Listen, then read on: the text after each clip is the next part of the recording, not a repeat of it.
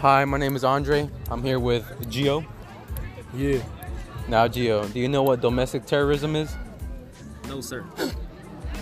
Uh, uh, no. Uh, domestic terrorism is uh, when a citizen commits a terrorist attack on their own country. Uh huh. Now, what do you feel about that? I feel that that's not right. That's your country. You can't be treated like that. Understandable, good response. Uh, you think it? Could we stop it? Uh, yeah, we could. How? Uh, Come on, sweetheart.